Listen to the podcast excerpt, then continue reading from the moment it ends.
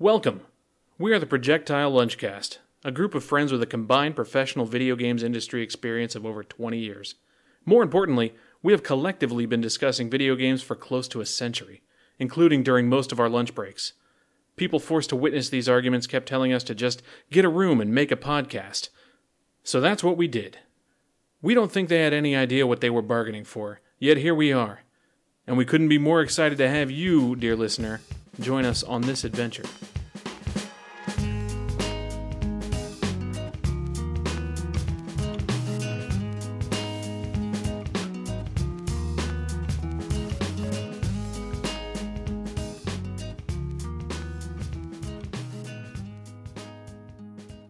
Everybody, welcome back to another episode of Projectile Lunchcast. This one's 57.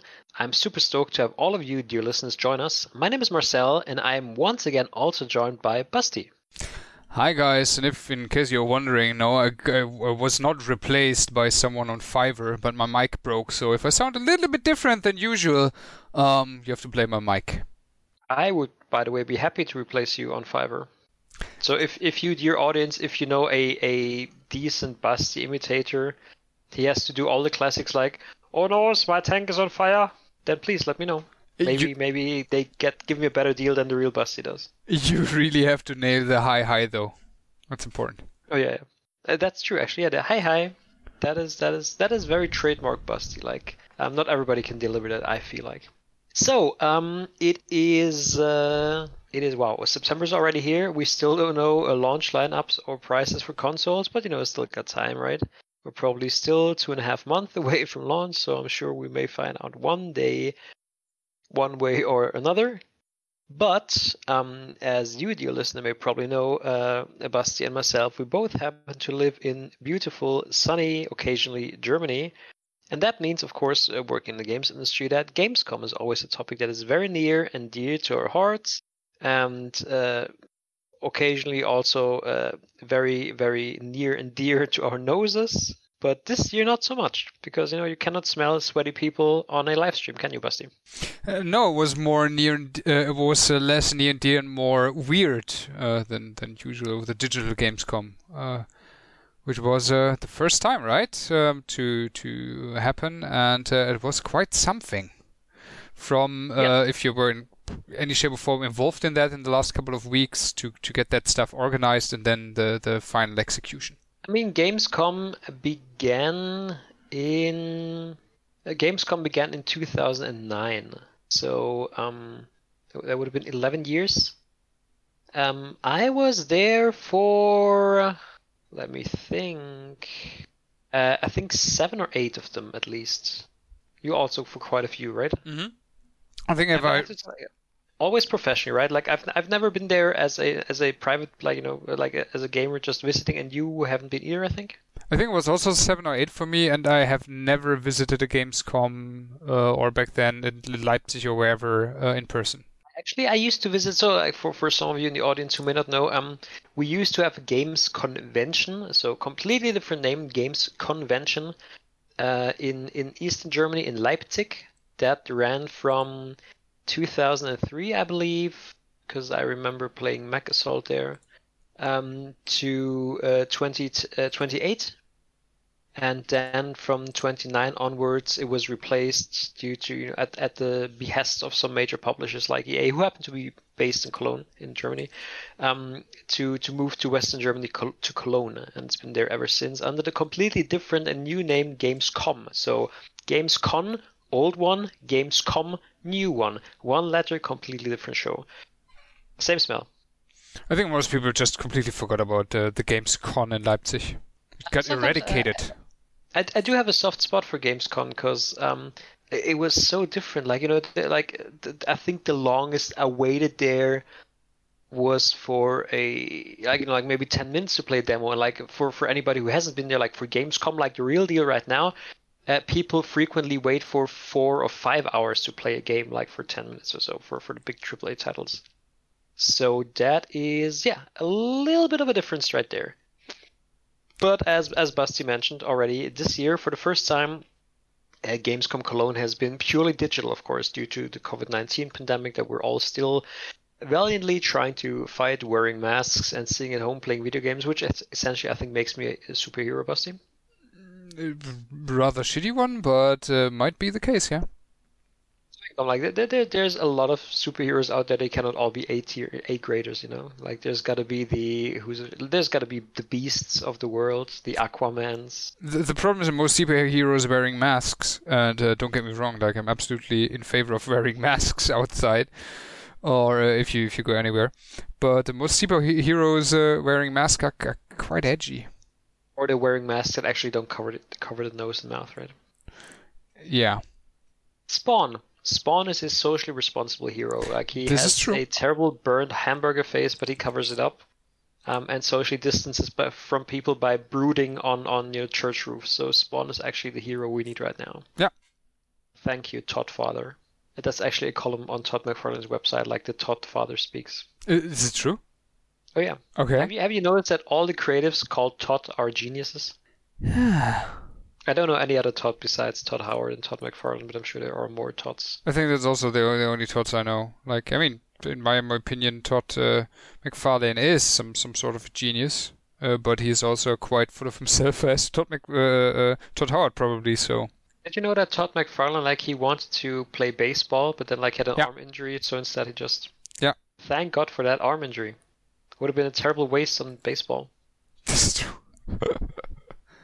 So, um, to to celebrate Gamescom remotely, digitally, securely, and socially distancedly, that's a great word I made up right there.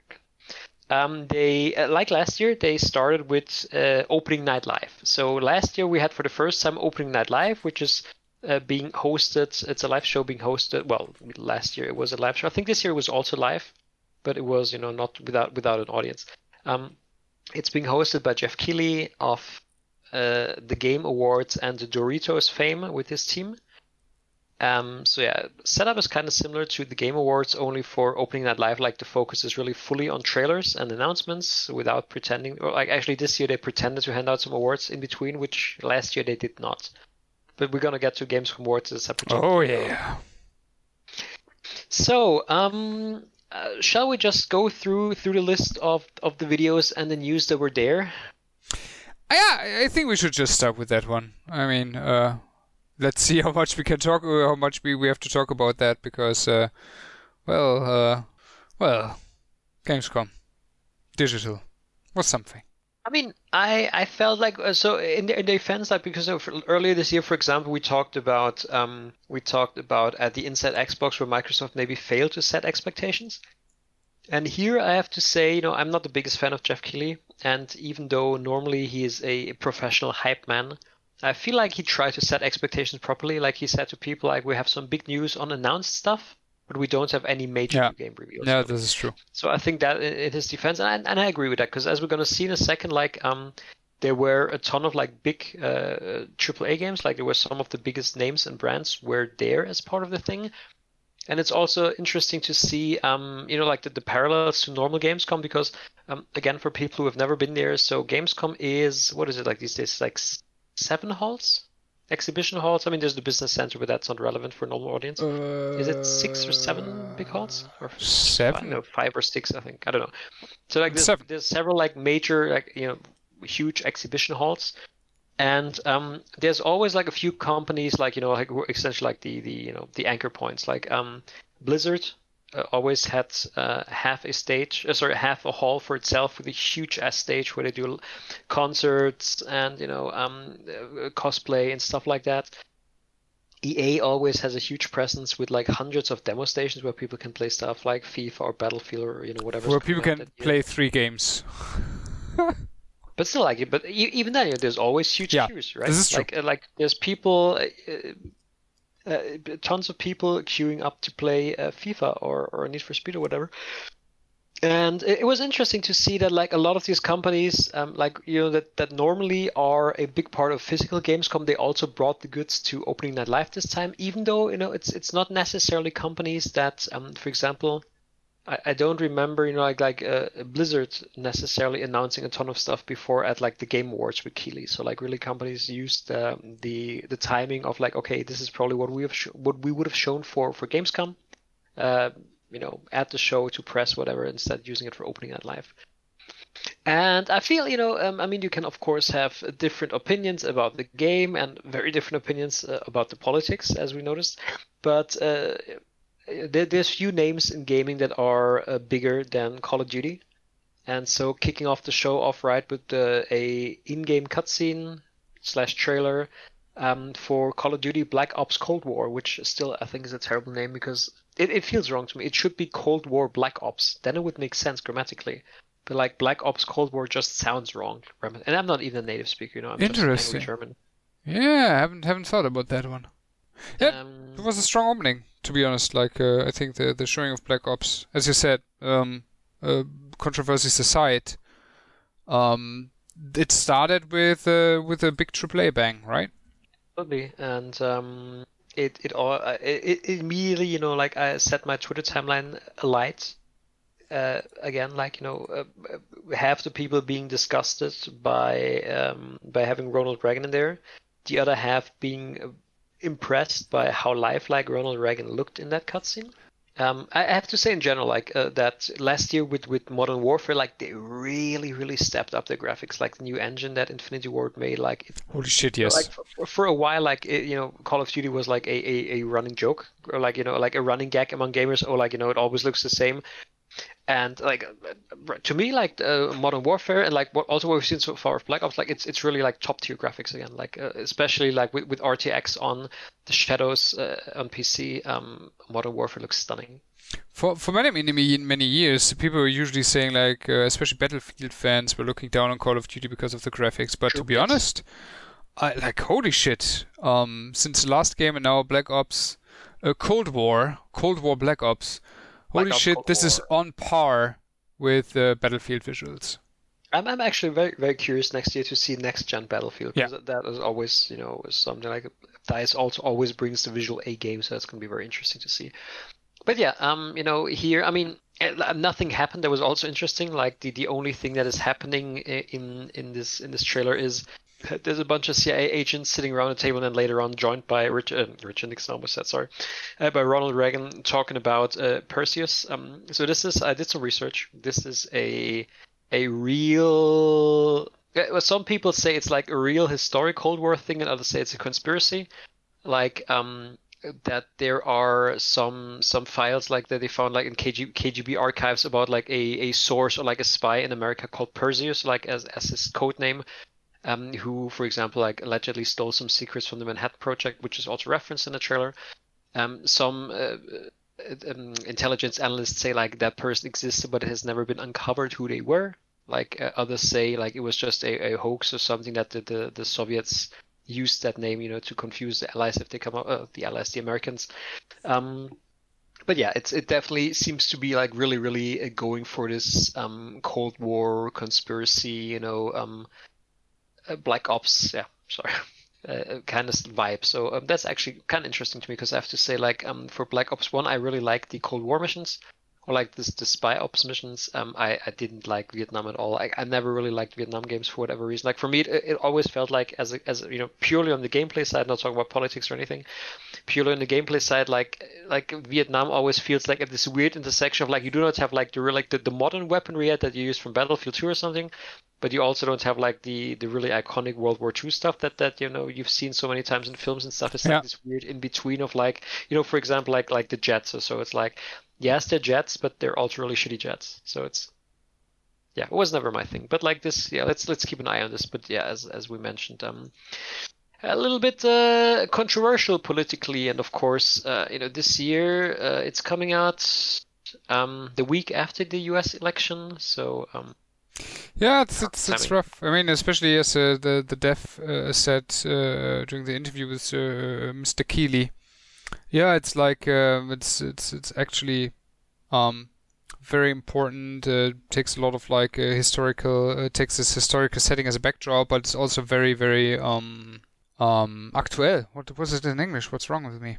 it's like ripped from the headlines. Yeah, it's like ripped from the headlines and stuff. And this is, yeah, but this is also very, very dangerous territory 2020 because, um, to be honest, there are not many games doing politics in a, in a, in a like a proper or good way, especially when when it's hand-fisted.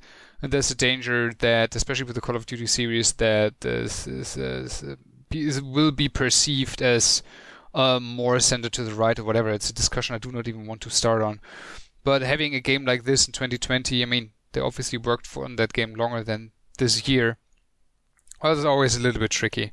Um, with big AAA games, though, um, which costs a ton of money and uh, take several years in development, I also understand that um, you cannot just like push them, especially with the new console generation, etc., to next year, whatever. But I think a lot of games with that kind of like backdrop, um, making some sort of any any sort of political statement, um, will probably have a, a rough time. Not not necessarily financially, but when it comes to controversies and discussions. Interestingly enough, I mean, since you just mentioned, yes, they've been working on this for a while, and obviously nobody could foresee just how bad this year was going to be. Uh, it reminded me seeing both the the writers of uh, Veep, so like the TV series, but also uh, one of the Houser Brothers say both both of them essentially that they're happy that you know for the Veep guys they were happy that the show is done, and for Houser it was like, well, you know what they said like uh, they were happy that they're not releasing a GTA during Trump's term. Uh, because they all felt like they you know, like any any storyline they could come up with or any satire even like you know the, the real world has topped it already Yeah. like like the, the Veep guys were like, you know, if, if we had put some of this stuff in our in our in our uh, show, people have said that's too outlandish. You know, that's that's just a little bit over the top, jumping the shark, as the Americans say. Moving on from uh, from eerily lifelike Ronald Reagan. Uh, next was a teaser trailer for a game called Unknown Nine: Awakening. Um, the trailer didn't really give much away, I feel like, except for that it's coming to next gen, so PS5, Xbox Series X, and PC sometime next year. I don't know. What what, what do we make of this? Like what what, Uh, what does it look like? Looked nice though as a as a teaser trailer, but even with the Yeah, it, even it, when it you was like I think like if maybe like some kind of like Indian uh, like uh, aesthetic or look like in the city or so, like with, with those kids. Yeah. So, like it, it definitely looked like like you know like something that you do not see that often, uh, you know, in in in AAA gaming or so. Um, so that that was definitely but interesting. but yeah, like- even a teaser trailer should give you a little bit of an idea of w- what this game is about, right? I don't know. So I did some I did some research about Unknown Nine, what that is. Um, it seems to be like a, an ongoing like universe that has like uh, novels. It had comic series, comic book series, and a scripted podcast. But there's also like I think it felt like there's some kind of like viral element where like the audience can like participate in like how the world is shaped. So Okay. that all sounded kind of interesting. Um, so if you are into that, um, again, I, I must admit I hadn't heard about this game before, uh, about this universe or this whole concept before. Like um, after the trailer, I I read up like and, and, and came across that. So yeah, if you're into that, uh, just just uh, s- uh, Google Unknown Nine, and you will come across that website and can learn more about you know that that universe and what's going on there. Um, Interesting. Now I've even less of an idea about this game than before because it, that stuff That's what I do. I'm the confuser of, of the uh, people. sounded interesting for sure, but also completely weird and confusing. But we will see. Then came um, another like really big AAA game. So like you know like just following up um, stuff early um, with the first look at uh, Doom Eternal: The Ancient Gods Part One. So that is the first of two DLCs. That is um, that is coming for, for Doom Eternal, which came out this March. Um, the interesting thing there was that I later saw that Marty Stratton said that um, it seems to be a standalone DLC. So, oh, I missed that one. So uh, that was said in an interview, or uh, I believe so. Inter- that, that is interesting. So the question there is, I don't know, because you know it's it's still a two-part thing. Because otherwise, I would have said, okay, uh, Bethesda has in, this, in the past done stuff like Death of the Outsider, or um, you know the what is it called, um, Mooncrash for for Prey. But like it's still like so I don't know, like do you just buy buy the Ancient Gods as a standalone game and then it comes in two episodes or something? I don't know about that, but um, I mean otherwise it, there's not much to say. It was you know it's Doom Eternal. Um, Doom Eternal is very loud. It's very in your face. It it's super fluid and smooth. It has great graphics. Uh, just rip and tear.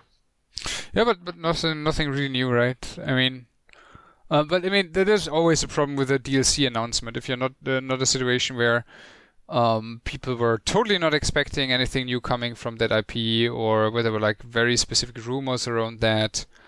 Um, I mean, for me, the standalone, if, if that is standalone, that is interesting. For me, I don't know what it is, but I rarely play DLC of games nowadays. Like uh, even if I finish the game, I rarely touch DLCs. But when there's a standalone release of DLC for the same game, I'm more likely inclined to play that than uh, just I don't know what it is. Maybe it's a weird psychology thing because it feels more You like a new weird small game, like a DLC, if you know what I'm saying. Yeah, I don't know. I mean, uh, I as as I laid out in an episode a long time ago. I can't even remember what episode that was. Um, I I really like with with Doom Eternal. Like I alternate between really really enjoying the game and hating the game. Uh, hating whenever what's it called? I think the Marauder showed up because to me that was one of the most unfun, unfair uh, enemies I came across in a game in a long time. Like it, it simply for me personally, you know, maybe I just need to get good. And like if people want to say that, then by all means, I don't care. But there was every time that enemy showed up to me, like the the game drastically lost lost its appeal at that moment until until I killed him, and then I slowly had to regain my fun, essentially my enjoyment. So that was kind of weird.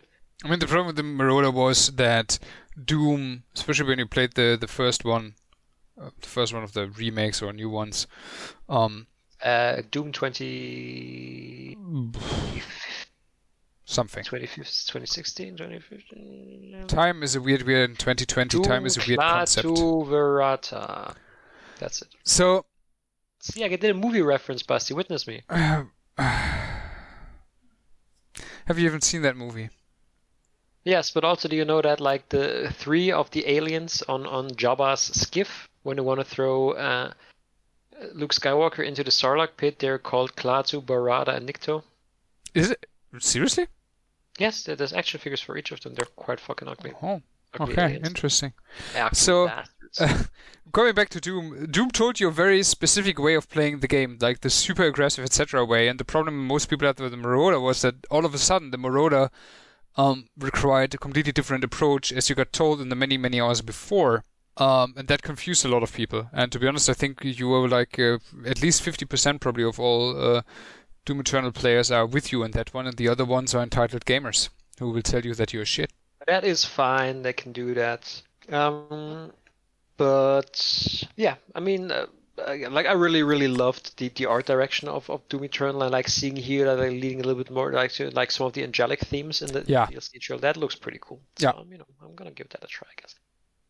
Then moving on, of course, to a thing that was a a surprise for me, and b of course something that I'm super stoked about personally, was a look behind the scenes of the next Dragon Age game. Again, like I, I had no idea about this. I don't think there's been any whispers or teasing or leaks about this at all. So um, just seeing Casey Hudson on screen um, was okay. What's what is gonna be done? And um, yeah, then they, they showed like some of the the key people behind the franchise. I think uh, part of that was uh, at least you know for, obviously stuff like that only really works in the hardcore fans um, like myself but like seeing a lot of like old or like people that have been there with with Bioware with Dragon Age for a long time of course always has a benefit of like maybe reassuring fans like hey whatever you may have heard in the press or so there's still you know a lot of people here uh, like Mark Darrah like Patrick Weekes who've been Yeah. working on Dragon Age for a very long time who've helped shape that universe in those games um, they showed some very cool concept art and they showed some quite pretty looking in-game stuff and uh, that brings me back to what I said we also said about uh, Frost uh, sorry about Battlefield I'm really in, in- excited to see what Frostbite Mhm. engine is going to be able to to do on ideally of course on full next gen games because we also heard like several times that one of the things that held Dragon Age Inquisition back a little bit was that it had to be a cross-gen game for financial reasons or business reasons. Um, but with Dragon Age 4 supposedly being at least two years or so away, um, hopefully you know that's going to be just a full-fledged next-gen only game that's hopefully going to blow us away. And um, yeah, uh, the the only the only other thing I, I I had to notice, but it also was good to see that some somebody from Bioware I can't remember who it was, maybe it was Mark Darrah acknowledge, um, was that Dragon Age has one of the horniest fandoms. there is holy shit there's a lot of people on my twitter timeline who really really want to make out with solas considering you know he's an um, he's an evil uh, elf god to be honest, I, I like that segment, even though a lot of people complained about that because they they haven't shown anything new. But let's do not forget that that Gamescom is not E3. Like uh, one one of the the Gamescom headlines is let's celebrate games, right? So, and I think having that emotional piece um, for the anniversary and and showing that and the people behind the scenes, I like that, especially from a time back at EA and at Bioware. You usually in big companies you used to have. Um, uh, let's say the update um, events where a lot of like the different projects uh, show show what they're working on etc for the employees and that felt really like an almost um, like the the format you see in an internal event like we show show you something very very early people behind the scenes the faces behind the project etc and i like that i think there's nothing wrong about that um, even though obviously people are very very hungry for news about that game, but I think having this like emotional piece once while in a in a, a long presentation or a long show like the the opening night is absolutely alright and, and okay. I mean, I'm biased because I'm a big Bioware uh, fan, but um, well, right there with you. I really I enjoy seeing stuff like that. Honestly, um, something like that uh, can you know for the right thing. And of course uh, i think like you know being hyped or like stuff like that working on you as you said like it always there needs to be like you know some emotional investment. Like if it's if it's a game you don't care about then probably you don't care about too much about seeing like behind the scenes stuff or so. But for something i'm really intra- interested in or excited for like you know seeing some behind behind the scenes stuff can be just as exciting as seeing you know like a cg teaser or something Okay, uh, moving on to um, uh, a game that uh, a trailer that showed a lot of really excited people playing. Uh, it was Surgeon Simulator 2. Have you ever searched or simulated, Basti? Oh, this is one of these games in the category of um, people on YouTube and Twitch um, being very loud and excited and hysterical about stuff and um, having funny thumbnails of their distorted faces on, on YouTube when they do a video about that game, but it never catch my interest. I have, uh, I mean, I sometimes enjoy party games and stuff, funny games like uh, Overcooked or stuff like that, but Surgeon Simulator is this kind of like, for me, it felt always like this typical YouTube streamer bait game. I don't know. That is that is true, but um, it seemed fun. You know, like I've, I've also I've never played it, but like uh, it has co-op now seemingly, and like seeing those people. Um, I don't want to say like do a surgery because I feel like usually in surgery you only cut off the things that should be cut off, and you mm-hmm. do not mm-hmm. put the wrong limb on there. Normally, is my understanding. I'm not a medical professional if you, dear, if anybody in the audience is a medical professional and this is actually incorrect and you frequently take off an arm and put a head on there during real surgery, please feel free to contact us via Twitter or email and I will make amends next episode. I like, uh, yeah, you know, as um, you mentioned, like it's it's really it's really popular, like with a certain segment of people, you know, on, on YouTube or so, like who are having a ton of fun with those games. I like that they use Christopher Lloyd for their marketing, but then I realized a couple of days later when I was uh, reading something about Gamescom, they used that picture of Christopher Lloyd, and I was like, "Yeah, Christopher Lloyd was there." And then I realized I completely forgot what he was talking, like why he was there and what game uh, he was tied to, etc. So I was like, hmm, maybe not the most effective marketing. I don't know. Weird. That that can be the thing, right? With with celebrities. They probably got him from Fiverr. They, you know, they, they can outshine uh, the, the thing that they're that they're there to, to promote. So, um, next up, a super unexpected thing uh, in every conceivable and possible way: uh, Bridge Constructor, uh, The Walking Dead. Now, admittedly, now this sounds super weird. I have to say, um, the lady and myself, we played together um, Bridge Constructor Portal earlier this year, and that was a brilliant game. I haven't played I... Bridge Constructor Portal, so and to be honest, because maybe of that reason, I have absolutely no opinion on Bridge Constructor Walking Dead. I mean, I have no interest in Bridge Constructor Walking Dead because I don't like zombies or Walking Dead. I just dislike mm-hmm. that stuff. But um, again, audience, if you haven't played that, and if you like uh, really clever puzzle games, I feel like it also really nailed some of the humor of Portal. It's not as good as Portal, of course, but like it, it's really.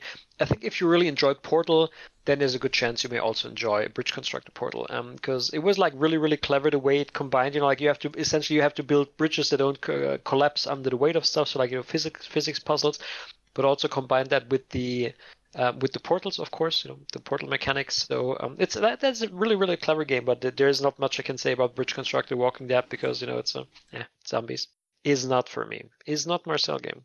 Um, then going to the list, Basti, why don't you take this one? Because you probably have more of a history with those games than I do.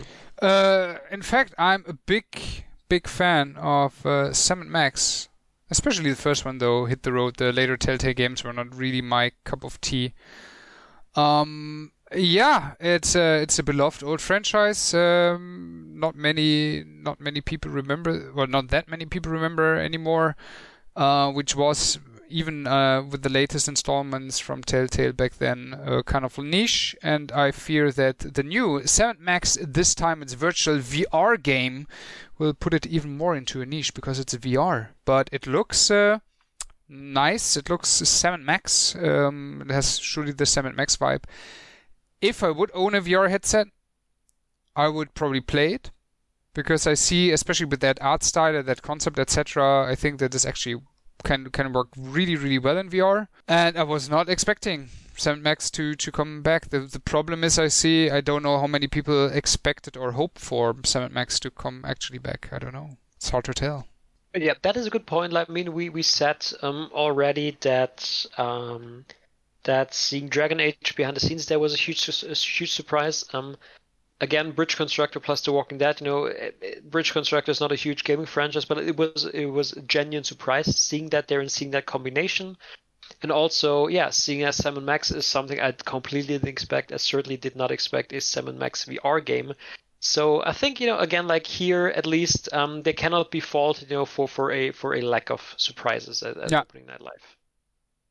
So you know there there was always um, some some new stuff.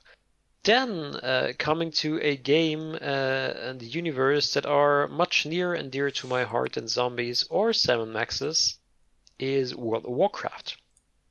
So as Blizzard has been doing for a while now, like they always experiment like with different uh, storytelling formats to promote new expansions. So like they do animated shorts or whatever, uh, or you know um, audio dramas. And for uh, for Shadowlands, the next expansion for World of Warcraft, they are doing a series of animated shorts that are uh, portraying like the four different like main regions and also like the factions you can align yourself with in the Shadowlands. So the Shadowlands are the um, the afterlife of of you know the Warcraft universe. So essentially, in that expansion, you're dying, you are going to the afterlife, and you pick align yourself with one of four factions, uh, including edgy vampires, which you know maybe something.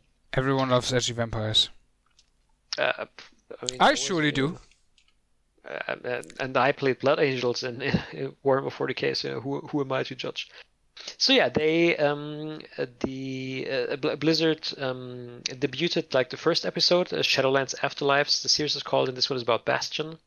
Um, and the story, like if if you played Warcraft 3, then you may definitely, of course, recognize the character. It was anchored by um, uh, Uther Lightbringer, who was, of course, a noble paladin and also the uh, the mentor and tutor of uh, young Arthas, who eventually became the Lich King. So you know, maybe not, maybe made some mistakes as a mentor and tutor somewhere along the way. I don't know, but um, I I found it gorgeous. Um, I, I really really like it. I, I, to be fair, I like most of the stuff Blizzard does, uh, you know, with their with their shorts or like films and so. Um, but I also saw feedback from a lot of people online, of course, who felt it was too long because that tra- that, that that short was uh, almost seven minutes. Any thoughts on that, Basti? As a as a edge lord and mm. vampire person, there were no vampires in this one. I'm sorry. Maybe like you know that. I'm sure they're gonna get their own episode later on. Especially with a, with an MMO going on for such a long time, uh, it's really hard for me to have an opinion because um, uh, I played uh, World of Warcraft when it came out. I played uh, tried to play it again with Cataclysm. Uh, had had fun. Dropped it again. Played many many other MMOs. Um, but uh, I really like that. To be honest, the Afterlives thing, um, the the the comic book trailer thing. Um, I'm not really into World of Warcraft but I enjoyed that because I think the art style was absolutely great, the the the, the voice acting, etc. I, I really liked that. I liked that more than the actual Shadowlands uh, trailer because that for me was like, okay, it's World of Warcraft, I guess. Exactly. It was followed up by a actual trailer for World of Warcraft Shadowlands, including the release date. Um, this, of course, is is a good tradition. Like um, Blizzard frequently at um, Gamescom, either they uh, reveal a new trailer, uh, sorry, uh, reveal a new expansion, or they share the release date, you know, depending on where they are in the cycle. Um, and I remember like one of the most hype moments for me that you know didn't involve my own stuff, just watching it um, was at Gamescom 2016 when they showed to like a completely packed hall. Like there had to be several thousand people in there watching that trailer. Uh, when they uh, showed um, they uh, announced the Legion expansion with with Illidan, like and people went mental. Like that was that that was like to me like it wasn't uh, like you know a genuine like uh, goosebumps moment even if uh, even though i wasn't playing the game at the time I just mm-hmm. seeing like so many people like together you know like seeing that trailer getting so excited I was okay wow this is um this is tense and yeah um but i have to say you know like, uh, like it or not uh, I'm I'm constantly impressed again now with Shadowlands. Like considering you know this this game and this engine are like you know 15 years old. I mean, holy shit, like, yes like the art direction like really really elevates the stuff every time you know considering like on the technical level it's it's so primitive no i absolutely agree and uh, the the overhaul um, they've they've done a couple of years ago uh, holy shit it's it's it's magic i mean i, I played a lot of uh, mmos in my time many many mmos but um, i think there's not a single mmo which aged so well and got continuously over, obviously overworked um, overhauled uh, than World of Warcraft. I was going to say reworked. I'm overworked. Re- reworked. than World of Warcraft. Uh, that that art style. Like when they when they had the big overhaul of the art style with the new models, etc. There was for me a moment where I was like, mm, do I want to, maybe maybe I want to to to look into that game again. It works well. For this one, what I'm interested in, like they uh, they greatly reworked uh, the character creator. Like there's a ton more diversity now. Um, so that's I think going to be really appreciated by people. Moving on to war uh, war things and fantasy things and things Marcella can enjoy. There was the world premiere announcement trailer is it also the same for you that when you hear the words world premiere, you hear like the Xbox voice? World, world premiere. premiere. Exactly. Yep. Very nice. This one was for H. uh, so Warhammer Age of Sigmar Stormground. Um, so for those of you who are not familiar, Age of Sigmar is the new, as of I think five years ago, is the new reworked, uh, modernized Warhammer Fantasy as the counterpart to the, the, the Grimdark 40k. Uh, this one seems to be, from what I've gathered, so uh, it's it's first of all it's very important because I love saying it. It's from uh, Foku Home Entertainment. Ugh, it sounds so wrong. Foku, and uh, well, to you Americans or whoever is listening is probably Focus, but it's actually it's Foku. So um, uh, Warhammer Age of Sigmar Stormground. It's a uh, not sure really if it's strategy or tactics game. I looked at the Steam page. Um, all I know it's it's coming out in early 2021. Uh, it seems to have two factions: the Stormcast Eternals, which are essentially uh, the fantasy version of uh, Warhammer Space Marines, like Spice Marines, golden armor, Spice Marine, and the um, Nighthaunt, I believe they're called, so like undead hopefully it's going to be good. Um, also, what I wasn't quite sure of yet was like to what degree there's a campaign. So I've seen like a, talk about like you know there's there's one-on-one skirmish uh, skirmishes, but I don't know how much story there's going to be. So I'm going to keep an eye on that, but I'm not sold yet. Uh, I mean, I've only seen the premiere tra- world premiere trailer, and uh, it could also have been just a marketing uh, um, CGI trailer for the actual board game, so it gave nothing away. I mean, it's Foku. Sometimes, like uh, back then, um, a couple of years ago, I had always the feeling that most Foku game were like kind of mediocre, but I think in the last couple of years they had uh, the pulled a few uh, quite interesting white rabbits out of their hat and released a published a, a, few really really good games, and they're really jumping on the on the um, Games Workshop IPs as of late. So I hope it's gonna be good, but it's not much to talk about right now. I I love that there's finally a, a Age of Sigmar game in the making because I, I like that. It, it, that felt like it was long overdue. Yeah, I mean, Age of Sigmar is, is, kind of weird. It looks a little bit like the French version of Warhammer Fantasy, and if you would replace all the melee weapons in that game, in that board game, with laser guns, you wouldn't. You, you could just pass pass as a weird fantasy sci-fi game. But I like that art style a lot. Yeah. Even though I miss a little bit the old Warhammer Fantasy, though. Mm-hmm. So then we had another, I guess, you know, yeah, still kind of like a bad, a bad name, sorry, a big name among gamers. There was Crash Bandicoot 4, It's About Time, and they debuted the flashback levels, which, uh, from my understanding, I have to admit I've never played any fla- uh, any Crash game at all. Um, it's just like uh, so side-scrolling, platforming, probably tough as balls because I am under the impression that Crash has a reputation for not being easy. Have, I- have you been a big Bandicooter in the day? Act- actually not. Like my PlayStation. Bandicootionista? Um, actually not. Like to be honest, a lot of the games, um, like Crash Bandicoot as an example, or Spyro, etc. Back then, especially like around the PlayStation One era, was not not really my jam. And even on on N64, I was not playing many like platforming, jumping games, etc. There was a time when I got more interested in RPGs and action games. So I I, I missed that, kinda. I played a lot of platformers and stuff in the 16-bit era, but with the uh, 3D um, becoming more popular, was more the into edgy games and RPGs. Makes sense. So yeah, probably you know for people who are excited for that, I'm sure like that that that retro audience you know who has fond nostalgic memories of of old old, old school Crash, they're probably excited for flashback levels as well. Then came next a game that like still is confusing to me because I believe like everything like I, I believe this game should appeal to me, but it really doesn't so far. Holy shit! Outriders. I have the same feeling. It is so weird. Every time I see Outriders, I'm like, the the the the the, the visual quality looks looks really really good. The art design looks good. It feels a little bit like uh, Gears of War meets Destiny. So in theory, really cool. And then, do I actually want to play it, or am I actually? I, I, I don't know. I don't know what it is. I'm bouncing off that game every single time I see trailer or gameplay footage, and I don't know why. Please explain. Tell me. For for me, the thing is like really the art direction. Like um, I'm I'm sure the shooting is fun because people can fly, and make good shooters. Uh, I, I, what I've seen, like I've also heard people talk about like the the gun customization. All of that like seems to be like really really in depth and cool. Uh, for me, really like the the big thing is that um, one of the most one of the things I really love the most about Destiny is the art direction because I still think like some of the some of the stuff in, in Destiny with lighting in the skybox and everything Yeah. it just looks stunning. Like Yeah. Bungie really makes stunning worlds.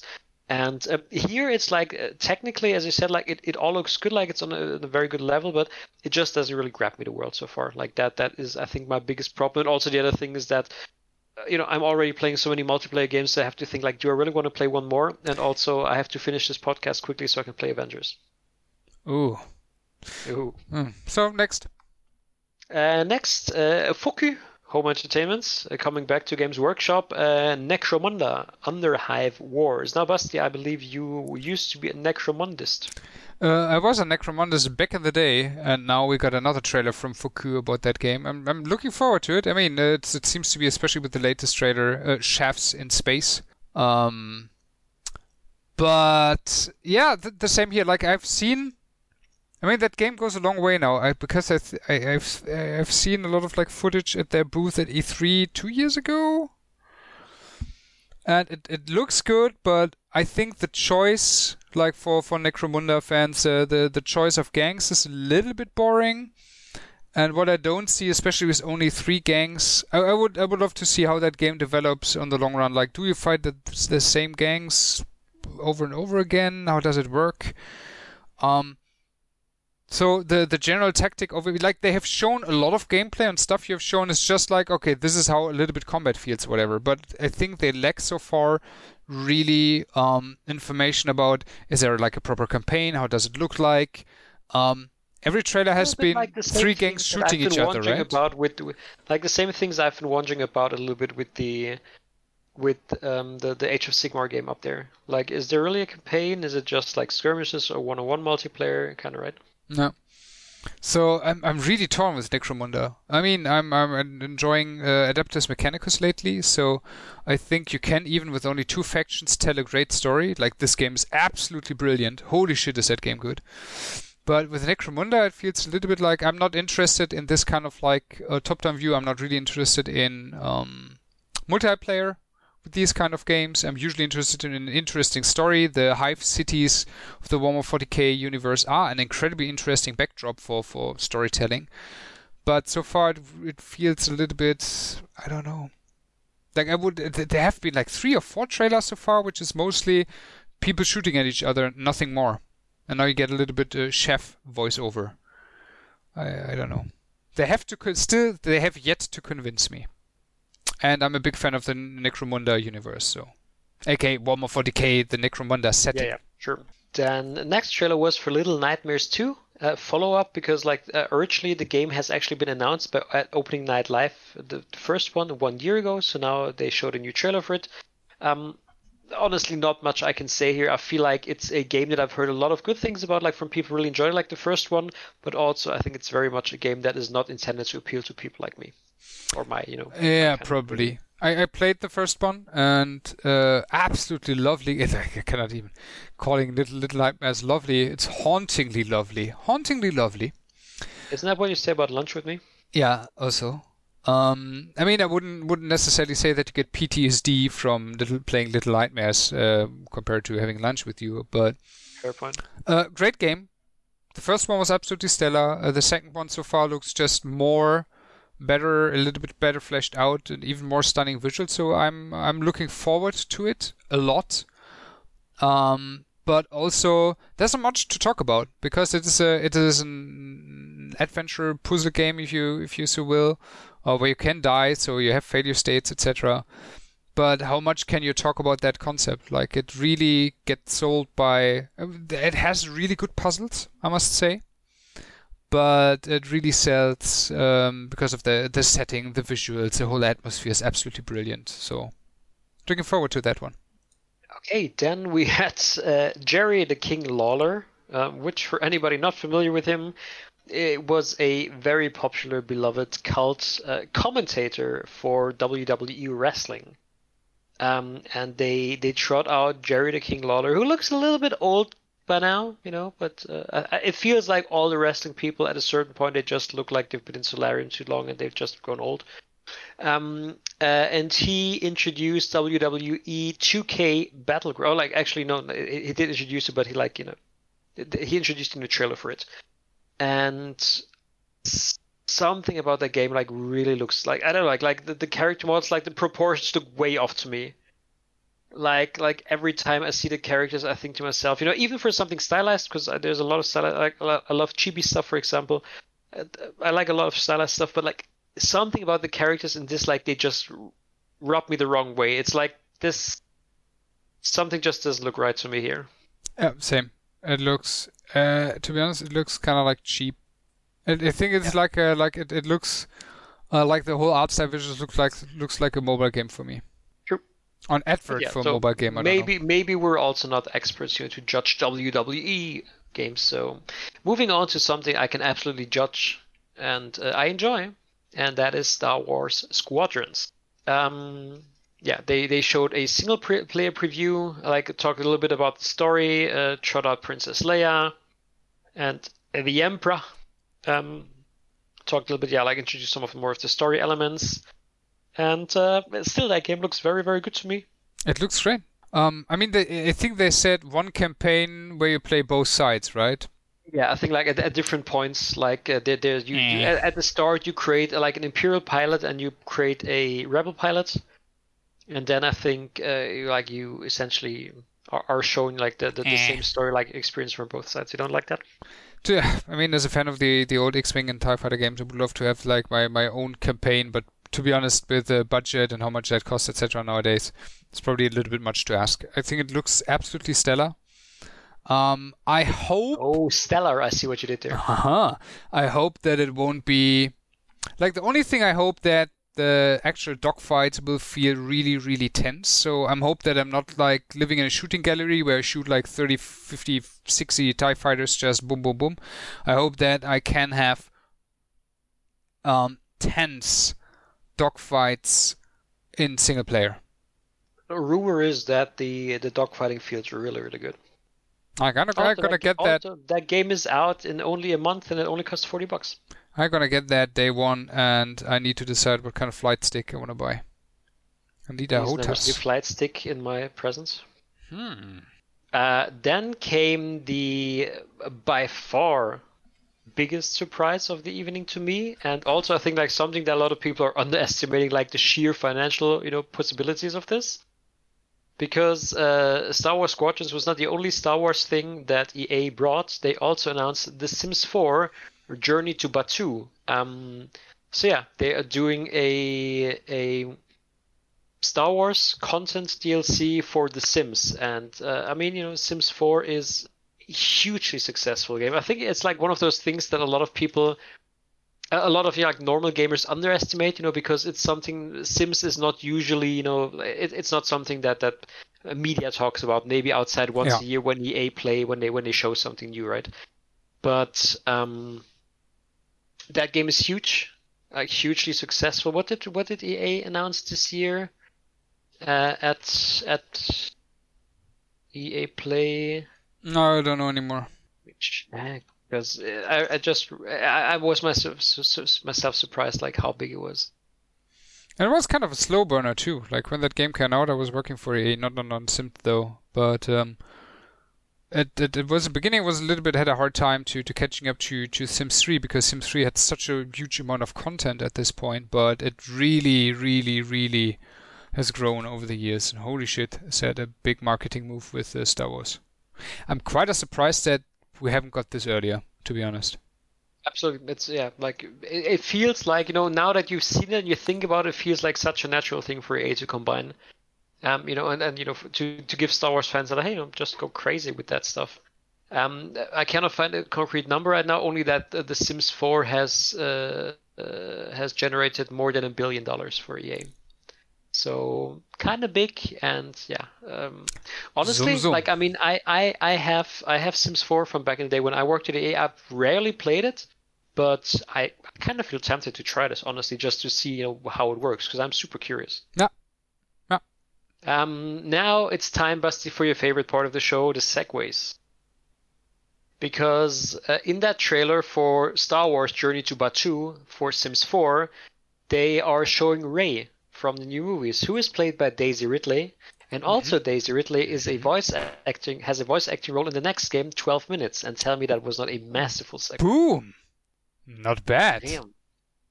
Uh, I have to admit, I have no clue what 12 minutes is about. I just remember that even like with the announced trailer, I think like last year at E3 conference for Microsoft, so I, I looked at it. I, I said, I don't know what this is about, but it looks cool. To be honest, many people are looking forward to this one. Like this, this is an indie darling already, even though nobody has really a clue how it works. Uh, the only thing, I think the the the um, announcement of the voice actors, so William Dafoe, James McAvoy, Daisy Ridley, was the big part of that. Because other than that, the the revealed cast reveal trailer was gameplay footage. It felt like the same like the announcement trailer. But obviously, when it, it gives you an idea that the um that the narrative component the storytelling component is probably uh, weights very very very heavy with that game, which is not surprising. But when they hire uh, so so um beloved and big actors for that, I wonder if there will be actual gameplay. So like if if there will be an, a narrative driven adventure game in a sense, or with an interesting mechanic, or if that will be mostly uh, a visual novel of some kind where you actually don't do much, just relive uh, um, that loop. I mean, with that concept, there must be gameplay tied to it, right? I mean, I would be surprised if not. Yeah, th- th- there has to be, but yeah, it's it's uh, definitely again a game I'll keep an eye on, and also yeah, it's not just Daisy Ridley, it's also Willem Dafoe and James McAvoy. So that's definitely some big names. Even though I've been wondering what have I seen James McAvoy? He was in one of the X like X Men First Class or so. He is uh, in the uh, in that X Men universe, the uh, Professor Xavier, exactly. Yeah, yeah, yeah. He is in um, Split. He is in actually a lot of movies. Well, if you think he's in so many movies, why don't you marry him? To be honest, but same goes for probably every Hollywood actor if they would would uh, ask me. I mean, Everybody. like you- there, there's there's got to be some people who like, the u- usual Hollywood um, marriage lasts like two or three years, and then "Oh, you just get make bank. You mean? exactly get That's filthy rich. one, actually. No, but I really like James I like McAvoy. business sense. Okay, um, moving on to uh, a game that I have to admit, like it feels like I missed the first part because they announced Override 2 Super Mech League. Um, what Games Radar wrote is massive mech combat becomes the spectator sport in this teaser for the sequel to the four-player robot beat 'em up. And I think to myself, I never heard about the prequel. I feel like I must have missed it. So, um, dear audience, if you are into sequels to four-player robot beat 'em ups, maybe check out the teaser trailer for Override 2 Super Mech League. Moving on, uh, Mafia Definitive Edition uh, looks phenomenal. It looks absolutely Like I, I played the original game and like, holy shit! Like especially though, like those out outdoor scenes with the cars driving around. It's like this game looks really really good. the amount of work they put into that is absolutely uh, crazy. Yeah, like, it, it really it feels like like it's it's just a completely new game. Like uh, if you compare the assets and everything, uh, that looks really really cool. And I'm But- kind of tempted to play it because I, I hopefully like they they also um improved some of the stuff because I remember like the, the thing I hated the most about Mafia was that um uh, the police in that game, which is funny, like the police, it, it's a game about you being a mafia guy, you kill tons of people, but like the really the police was really breathing down your neck for speeding. Like if you drove too fast, you were like, "Ooh boy," and I driving think- too fast back then was like 30 miles an hour, and if you go 31, you're fucked. I think the AI and, and, and scripts etc. are pretty much the same, so it's probably haven't changed anything. I don't know. But yeah, I'm also tempted to to play that game. I mean, but other than that, there was a lot of coverage around uh, the definitive edition before and around Gamescom, before Gamescom, etc. So it also was like, okay, Then uh, you can pick your own, you know, like it, it's your choose your own adventure, choose your own segue. Just take Daisy Ridley or take Star Wars, whatever, whatever you prefer, really. Uh, the next trailer was Lego Star Wars: The Skywalker Saga, um, which is, I mean, you know, I think everybody knows by now what the Lego Star Wars games are like. This one, Skywalker Saga, combines all nine movies from from you know the three main trilogies. Um, here, the the most 2020 thing about the game was that it was delayed to next year because that is just what we do in 2020. Um, yeah, know, I mean, uh, I think like really with these, everybody knows what to expect, and yeah, uh, I still have to say like I don't have kids, but if I had kids, you bet I would be playing the Star Wars game. Yeah. They're just like super fun, you know, in co-op with with people. I am struggling to say anything about the next game, Basti, uh, which is so struggling. uh, the struggling feels like the kind of game I've seen too many times in the last couple of years. Like I don't want to be mean, but nothing about struggling catch my interest in a sense from yes, it's a, a weirdly, oddly gross art style to this kind of like paper card Unity um, animation system, and I have no idea what's the actual name for that. Um, it 2D game platformer thing. People will have probably fun. It's okay. This is a very specific genre, but is also a very saturated genre at this point. I think um, I, I, I lately played Carrion, and this is a game which does a little bit diff- uh, things a little bit different. And I think if you do a game uh, in that genre nowadays, you need to have something new, something fresh, something really interesting. Um, and that struggling is not not giving that vibe to me. I'm struggling. Well, I'm struggling to contain my excitement for the next game. Oh yeah, because coming up next was um, the the announcement trailer for like the release date of Age of Empires 3 Definitive Edition. Um, I have to say I was really really impressed like with the graphics because um, a, a friend of mine played the Definitive Edition many months ago during a test, and it didn't look that much that great. But like seeing the trailer, I was like, "Holy shit! They put a ton of effort into into the visuals. like it looks crazy. Like, the it looks smallest like really- animals, like a right? new game. Yeah, like I was, uh, yeah, like, like at the start, like they showed like some of the old stuff, and I thought like, oh, you know, it's just like high resolution. Yeah. Then they were like, hey, this is actually what it looks like. This is what it looks like now. Switch, and it looks it looks fantastic. And uh, Age of Empires 3, it's um, I bought that game at launch because I was a huge Age fan. I bought an Xbox uh, 360 at launch a month later or so. For the first couple months, I barely used my console. Just I just kept playing Age of Empires 3. Like I really like the idea of the home um, ta home cities, which is like a little bit of a meta game. Like with every match you play with a civilization, you get you know, some cards and like you can you can get some boosts. Where like okay, maybe you start with them work more, or like you get some other buffs. Um, which I feel was like a, a, you know a great evolution of, of the Age of Empires gameplay. Like there's like a little bit of the you know like giving like the feeling of like a military campaign, like from mission to mission. Like you know, if you win something, there's like a benefit later on down the road. And um, yeah, it looks great. Uh, the campaign was really really fun in this one. So um, if you haven't played it, or and you know, to speak of 2020 and Basti things, if you have Xbox Game Pass, Oh yeah. I would really encourage you to try Age of Empires 3 Definitive Edition. Comes out October 15th, and it's it's seemingly you know just purely from the visuals, uh, it seems to be a, a great remaster of a really really great game. Nothing more to add. My body is ready. Um, good. Uh, I hope your buddy's also ready because we're talking about you know Xbox Game Pass uh, for Chorus. Now, Chorus was uh, revealed at the Inside Xbox showcase in May when they showed the first games for Xbox Series X, and now for Gamescom they had the first gameplay teaser. So, um, uh, Chorus is a space game that's being developed by Deep Silver Fish Labs in Germany in Hamburg.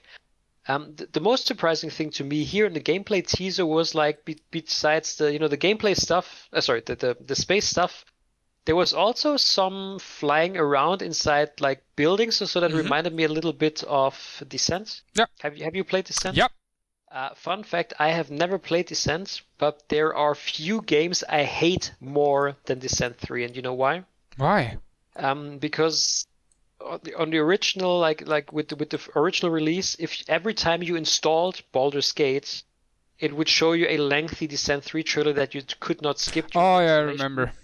I've seen that trailer uh, many many times when I was young, and I I hated it. I hated that game in the end. Like I I, I felt this urge to never play Descent because I was just just let me play Baldur's Gate. Holy shit! I got a weird train of thought. Guys out there, Here comes. listen to me. What we need is a Forsaken remake. Someone on Kickstarter get that IP, make it happen. Thank you. What Descent? Forsaken. Oh, Forsaken. I remember that. Like that came. I remember like being really really colorful. Really colorful, really old, um, clunky as hell. Uh, I love that. Every time I say clunky, I imagine that uh, Richard's just like having a spastic uh, attack. Um, yeah, Chorus looks. Uh, I mean, I think I said it before. It looks like a very, very pretty Everspace, which is not a bad sentiment. Um, gameplay-wise, looks good. I don't know if gameplay alone will, will hook me to that game, or will try it, probably try it out. But uh, it's it's alright. The problems with the with the um, third-person camera with space uh, games is always it feels very arcadey, and I'm more the space uh, Sims um, than space arcade type of player. It looks pretty. It does look pretty. Then um, came you know the, the the flavor of the month, the hype of the season, and I have to admit I haven't played that game. Like so, I I don't really have any urge to play it so far either because they showed the first images, like the first skins and cosmetics from season two of Fall Guys, which yeah, it's it's the game du jour, like that everybody's talking about on Twitch. On It's Twitter, lightning in a bottle right now. Have Have you played Fall Guys? No, It's no. the most like the most downloaded game ever on PlayStation Plus. This is uh, one one probably one reason why I haven't played it. I get overhyped. Uh, it's probably really good. Like I like the like the concept. Um, I'm not into multiplayer fun battle royale. The idea right now is nothing for me. Even though I say uh, it was a brilliant idea, as I said, lightning in a bottle. But at the same time, uh, a season two sneak peek um, shown in a big gaming conference, opening live or whatever is for me. I just don't don't give a damn. I'm sorry. Like even if it would be a game I actively play, um, I I have no emotional connection to sneak peeking a season of an ongoing games as a service game in a in a opening night live is like well whatever. I, I would be if it was the right game. Yeah. You're still playing? Uh, no, you're not, not not playing much Apex, right? I, I stopped playing Apex uh, after last season. But if if Just if you watch because I had enough games to play, not because Ape, I still think Apex is a brilliant game. Okay. So you play Apex, but would you say that a sneak peek of the uh, new Apex season has its place in a in a showing like this? Oh yeah, Okay. Fair enough. because I mean, uh, realistically speaking, like you know, more people are going to be would would be playing the next season of Apex than at least half of these games. Hmm, that's true. You are a marketing. Yeah, many people say that with my marketing skills, I actually go above and beyond the Call of Duty. Almost there. Next. Almost. Oh, that's almost a thing was- segue. Almost a segue, exactly. I tried. Uh, the next thing shown was a game that I would love to play if I had the means to, but I don't have and I don't plan to. Um, buy an Oculus.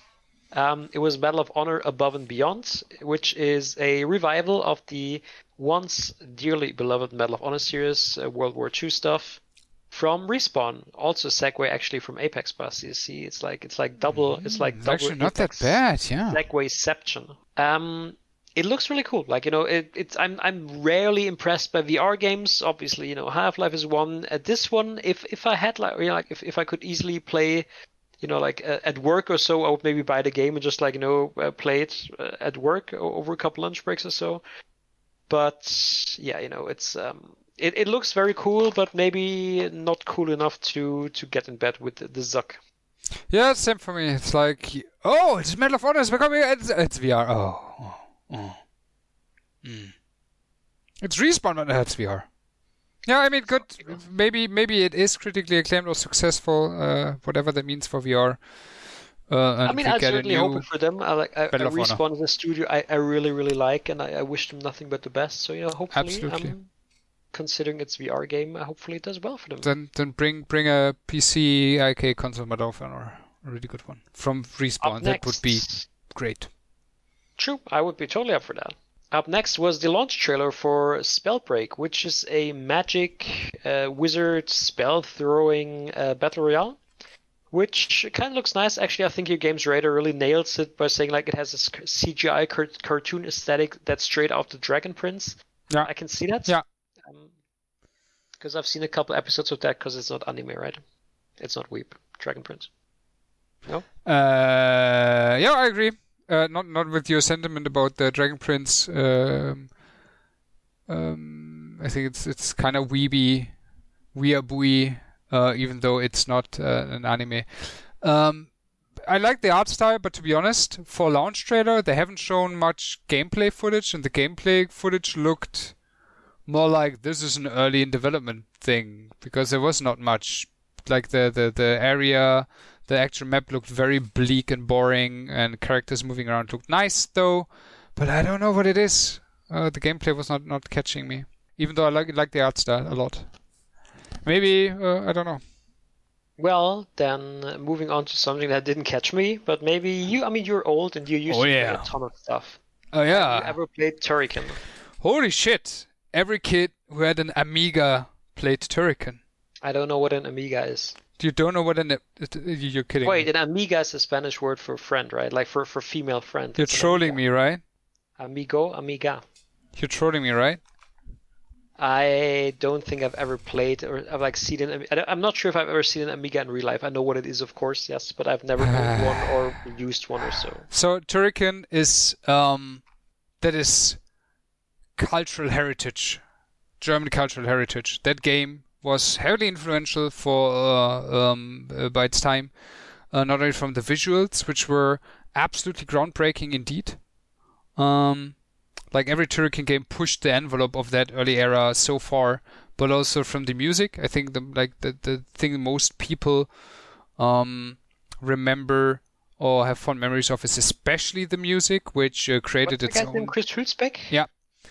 And he created basically its own genre, like a lot of this, like like Nectarine sound, old school um, bit music kind of things, which are still uh, very popular, uh, comes back to basically Turrican and his work in, for Turrican.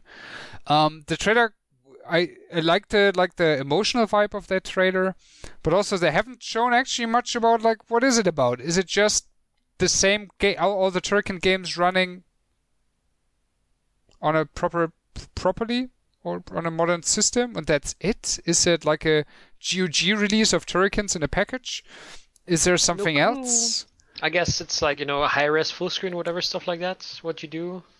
like that that was the thing like because I am absolutely their target audience I will buy that even though it, like even even if they don't change much I would buy that but I would love to see that trailer like tell me something is it like is it only compatibility with the new systems is there like higher resolutions is there something please tell me but yeah I is great I, look, I, I know nothing about Turrican. All I know about Turrican is uh, that Chris Hulsbeck made music for it that people seem to love. and that Factor 5 later on made the Rogue Squadron games, which were fun. Mhm. That's all I know. Now, getting to new content for an ongoing game as a service that was quite near and dear to my heart. Um, Bungie showed a new trailer for Destiny 2 Beyond Light, and they showed for the first time the stasis subclasses and the ultimates. Um, a lot of what I just said probably doesn't make sense if you do not play Destiny actively. Um, so to put into layman's terms, so when Destiny 1 came out, they introduced three, um, essentially like like so there, there's three classes, and for each of them there's three subclasses because there's three elements. There's Solar, which is fire. There's Arc, which is lightning, and there's Void, which is I don't know, evil energy. And that was uh, six years ago. So now, for the first time in like the past six years, they are uh, introducing a new fourth element into the game. Um, weapons or like you know uh, like uh, power weapons or like uh, you know secondary weapons they all have an uh, element to them the subclasses the skills like this is really really a huge change to the destiny sandbox because you know it suddenly you know there's like 25% more elements you know to to to, to um, affect all this stuff and they showed the new skills um, i am of course a proud member of the only true nation which is the warlock nation because screw hunters and fuck titans and um, it seems like our our ultimate has us pulling out a, a wizard staff to you know um, freeze people because stasis seems to be like some kind of darkness ice that freezes people. So um, I'm right there. I'm I'm gonna be stasing a lot. I'm gonna be stas stasising, stassing. I'm gonna be staff staffing a lot of people to icy death. Perfect. As I don't play Destiny anymore, I have no idea what you're talking about. So, Um, it's it's a- you know it, it, it yeah. As That's I okay. Like really, if, okay. if you are into Destiny, it's a huge deal. Um, they also just showed today um that adding to that, seemingly there's going to be um now also like customization of your skills. Um, that like like like abilities can be affected by like different things that you slot into them that change their their um the way the abilities work, which is also something completely new. So it seems that you know um, really beyond light is going to have some and of course there's also the, the much more controversial um, destiny content vault where like half of this content in the game currently is going to be removed so yeah it's probably fair to say that if you're playing destiny 2 that beyond light is going to be a huge shakeup of everything in that game. And that just leaves one thing um, really the the big you know next gen moment of that event. And that was an extended look at uh, gameplay from ratchet and clank rift apart which of course they had shown uh, during the uh, PlayStation 5 reveal, but now it was like a you know like an extended like not not interrupted trailer, but like an, an ongoing gameplay demo. And um, what what I really noticed is like a lot of people afterwards on my Twitter timeline, which really really, really for me is like the you know always the gauge of like how well is something received. I've seen a ton of people on Twitter say that for them. Um, Ratchet or like this demo is like the most next gen thing they've seen from the new consoles, uh, or like really the thing that you know is, is convincing them that like the next consoles are going to be uh, like a big technical leap. So I don't know what your thought is on that, Bastian. um, I agree. Um, even though I think a lot of that, what I really visually like about the new Ratchet and Clank is uh, like the whole general um, animation quality, etc. So I don't think that everything shown there is necessarily something which is tied to next gen. Um, I'm really looking forward to that game. I like the visuals. I think it is a good next gen showcase, but it not good as stand to stand uh, on its own as a only next gen showcase, so to speak. Um, this is a game which has a few elements where say, okay, this is only possible with the with the new console, but it's also, in my opinion, not far away from almost working like that or looking very very similar to some to a lot of stuff we have seen at the end of the last console cycle. Not uh, wanna wanna shitting on Ratchet and Clank because I think it looks absolutely stunning and I'm looking forward to it. But um, like that, what you said, I heard a lot of people saying that, but not everyone was positive about that. Like there was one part of the people saying, "Hey, Ratchet and Clank, that's true. That's a great next gen showcase. It looks absolutely stunning." And a different group was saying, Were the people who disagreed were they mostly Xbox fans? I don't know. Maybe should start a survey. But a lot of people are saying, okay, this is the only next gen we've seen. It's Ratchet and Clank. Um, I think the visual fluidity of everything, so many elements on screen, great animation, so many effects, etc. at the same time, working seamlessly. Um, it's great. There are a few hidden loading times, I would say. Um, has um, I think we need, more, but I'm currently a little bit torn, um, because I think when it comes to the feeling of next gen and what next gen can bring to us and how next gen will look like, especially when it comes to gaming, I think it's the weakest showing we had ever. But at the same time, with every new console generation, it got kind of like weaker. That's what I always say. The jump from 480 to 720 was huge. Um, the jump from sprites to 3D was absolutely crazy. From 720 to 180p, it was still good, but it was not like mind-blowingly good. Then from 1080 to checkerboard rendering uh, wannabe 4K, most of the time not really 4K, was uh, okay, whatever. You know what I'm saying? Like games look so extremely good nowadays that you don't have that feeling of a big leap or jump. And I think that is something the new console generation will kind of struggle with. How do you sell something which is not that crazy different as it was in the past? You can do it with features like ray tracing, etc. But I think with Ratchet and Clank, most people, um, and I'm absolutely non-expert on that topic, uh, cannot really pin down or see what's really next gen about that. Digital Foundry can uh, absolutely do that. But to be honest, I'm I'm I'm struggling to see what is the exact the, the next gen part, except of there's happening so much which can probably only achieve by the SSD. Yeah, I think like really it's it's the mix of you know a ton of stuff happening, a ton of particles flying around, and reflections like on Clank uh, are like like really impressive, like yeah. the ray trace. True ray tracing um, just you know pulling like always like pulling yourself essentially into the world you know, by, by by grabbing those portals looks really cool.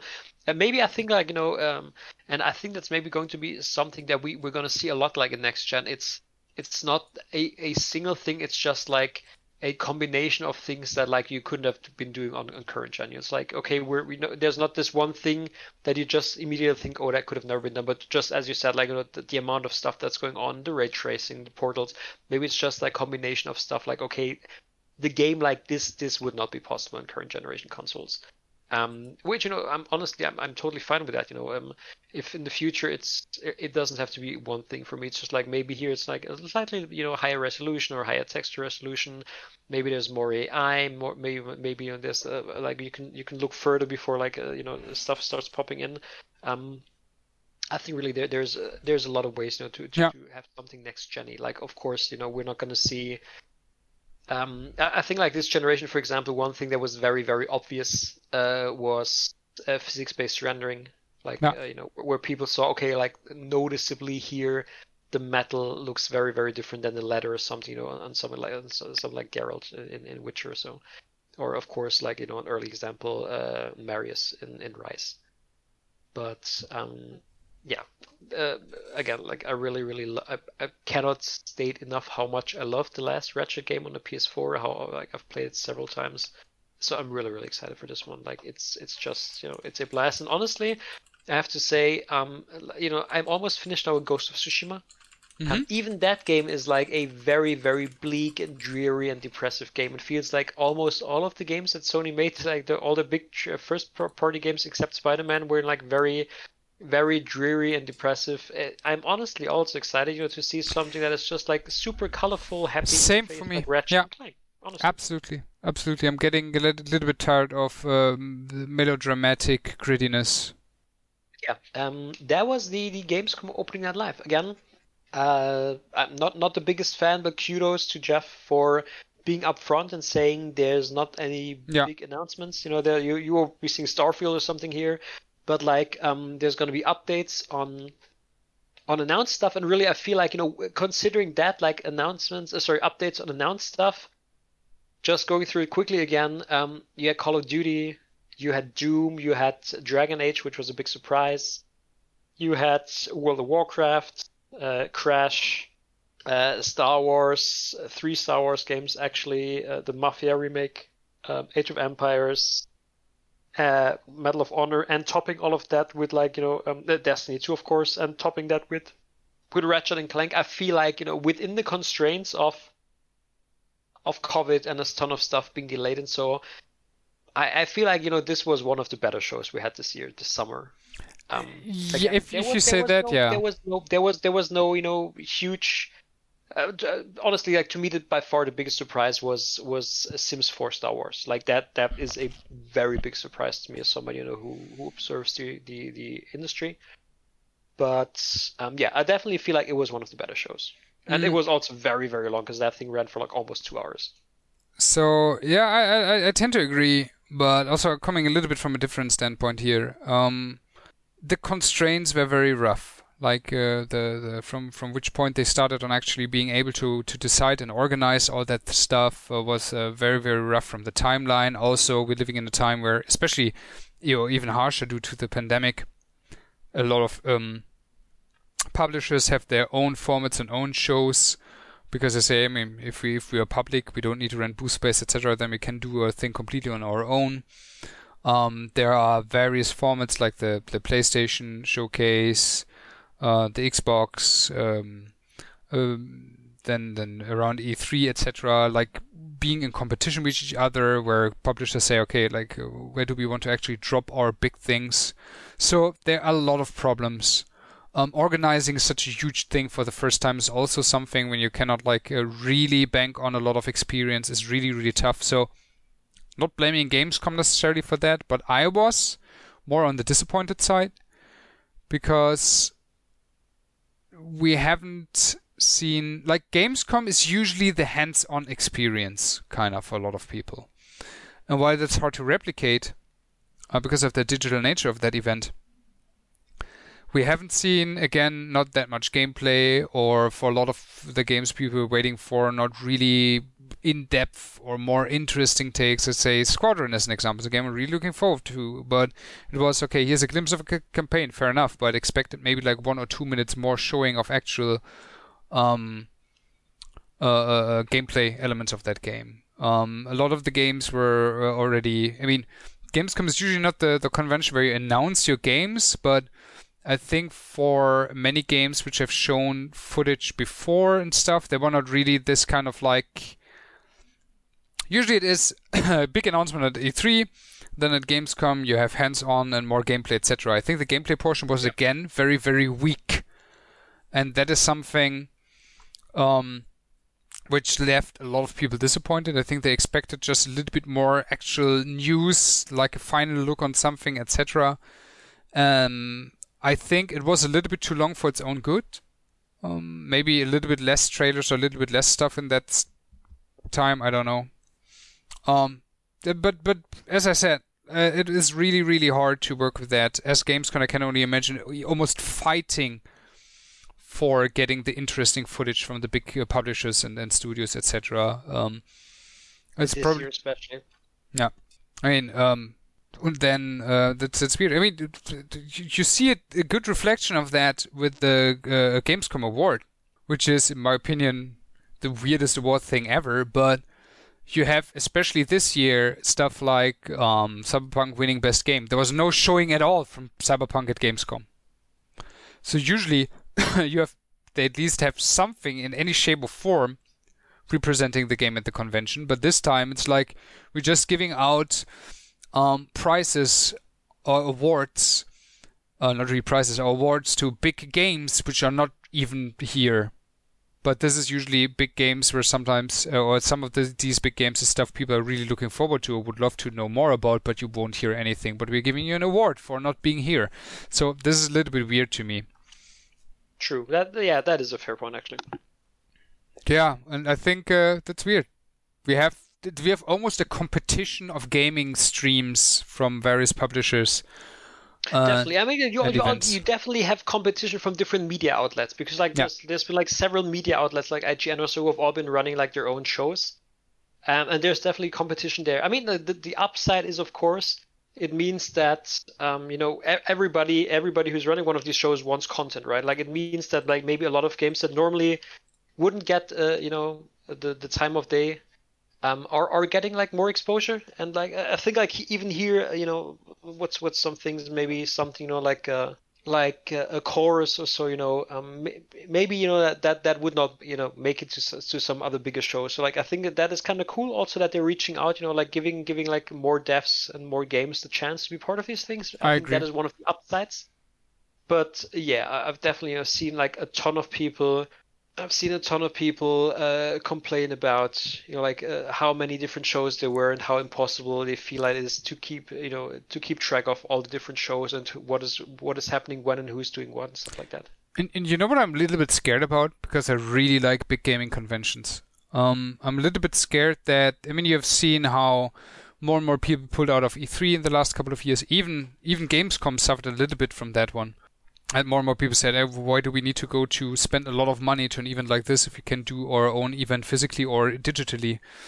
And I think this year shows even more. Is there even like a space for a whole big, huge digital Gamescom convention, or will a lot of the people come to the con- conclusion, like especially the big players, come to the conclusion we do our own?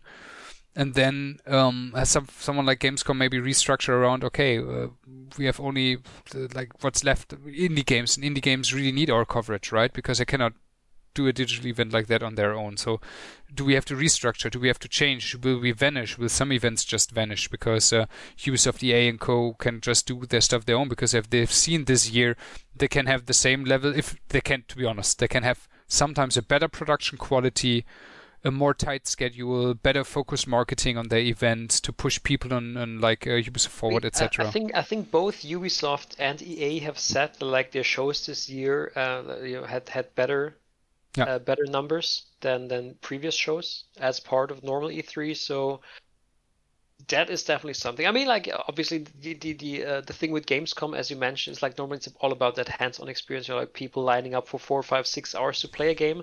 Um, that is very very hard to replicate. So I think like if you know, hopefully, fingers crossed, uh, next year, um, maybe you know we are at a point with COVID where we can say, okay, we can do a Gamescom again. I'm sure that a lot of companies will be flocking back, uh, especially as I mentioned, like you know those big companies like EA yeah. that you know, have like hundreds of hands-on booths at Gamescom because that is not something you can easily replicate.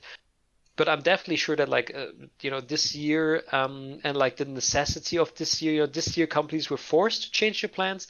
But I'm sure that a lot of companies are you know wondering if maybe you know why would they want to go back to the old ways if if things worked out yeah. well for them this year. I think, to be honest, the world in 2021 or after 2022, the gaming world will be different. Let's let's be honest.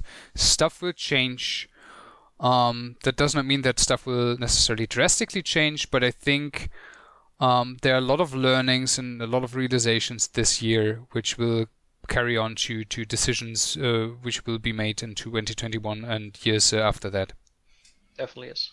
But yeah, uh, maybe, you know, depending on how the world goes, maybe we may yet be alive then. True. Ourselves. So, um, any yeah any any parting thoughts? Because i'm right there. I mean like also one thing that and maybe that is a of course like it's a special thing for us as somebody who works in industry but i think it also applies to like a lot of, of a lot of gamers and also influencers. What is of course really really missing uh, is the community aspect right? Like i personally yeah. i would never go to gamescom to play games at this point. Um, I love going to Gamescom, you know, both because I get paid to do it, obviously it's my job, but also I really love going to Gamescom because every year to me it feels like a school reunion. Like you met so many, you meet again so many people that maybe you worked with once, and now you know they work in different companies all over Europe. You're meeting some players, some people you met on social media. Um, you know, um, if influencers do like a lot of meet meet and greets and stuff like that, I think that is also something that is definitely very very absolutely. And I was, uh, you know, last last Friday, so you're, you, what would be you know, like Gamescom? I was I was on a train that stopped at you know uh, Köln Messe Deutz, which is you know, like the train station where Gamescom is, and I was sitting there and and looking out, and it was like an almost empty empty platform, and you thought to yourself, normally there would be hundreds of people here crowded, and it it, it did feel weird. Like it, I have to say, like it, I I really did miss Gamescom this year. And I really missed this aspect of like seeing a ton of old friends and colleagues again. So that sucks. Yeah, absolutely, absolutely. From from players to to to industry folks, etc. The the actual coming together part was just missing, and you cannot. It's really hard to replicate that with the with the live stream. You have obviously people in chat, etc., but it's not the same. Oh man. Oh well. Kind of kind of a um, downer. Yeah, I, I'm I'm I'm the downest, the downerist, the system of a downing. Um, not as much uh, as a downer as it was to learn that the drummer of System of a Downer is a die-hard Trump supporter, but still a bit of a downer.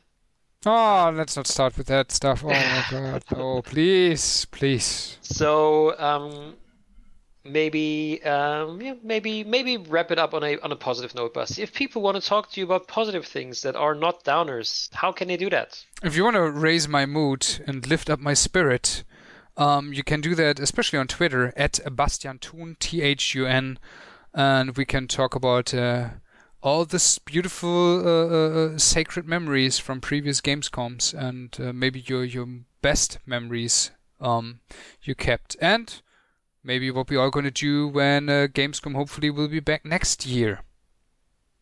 Let's cross fingers. If you want to, you know, share your your fondest memories, not just with Basti but with the whole class, you can, of course, do so via email to projectilelunchcast at gmail.com. You can send us your thoughts, opinions, uh, threats to Basti to um, on Twitter to Plungecast, P Lunchcast, Plungecast, just one word, Plungecast, Projectile Lunchcast, Plungecast. Or, of course, talk to myself at com underscore raven. I'm always delighted to talk to people.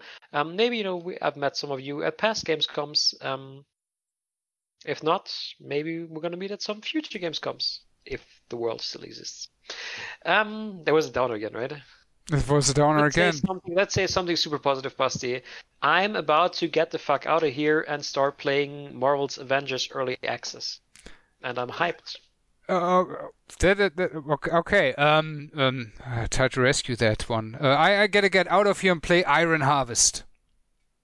With Eisenhans. With Eisenhans. I got the collector's edition with the with the neat Saxony um, trooper figurine.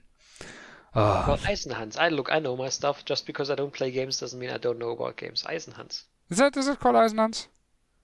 You're more familiar with that yes. game than I am. The, the, Holy the shit! Statue, the statue is called Eisenhans. Yeah. I dropped that ball. Shocking. Not that mic. Shocking. I'm gonna drop a mic on you. Peace out. Bye bye.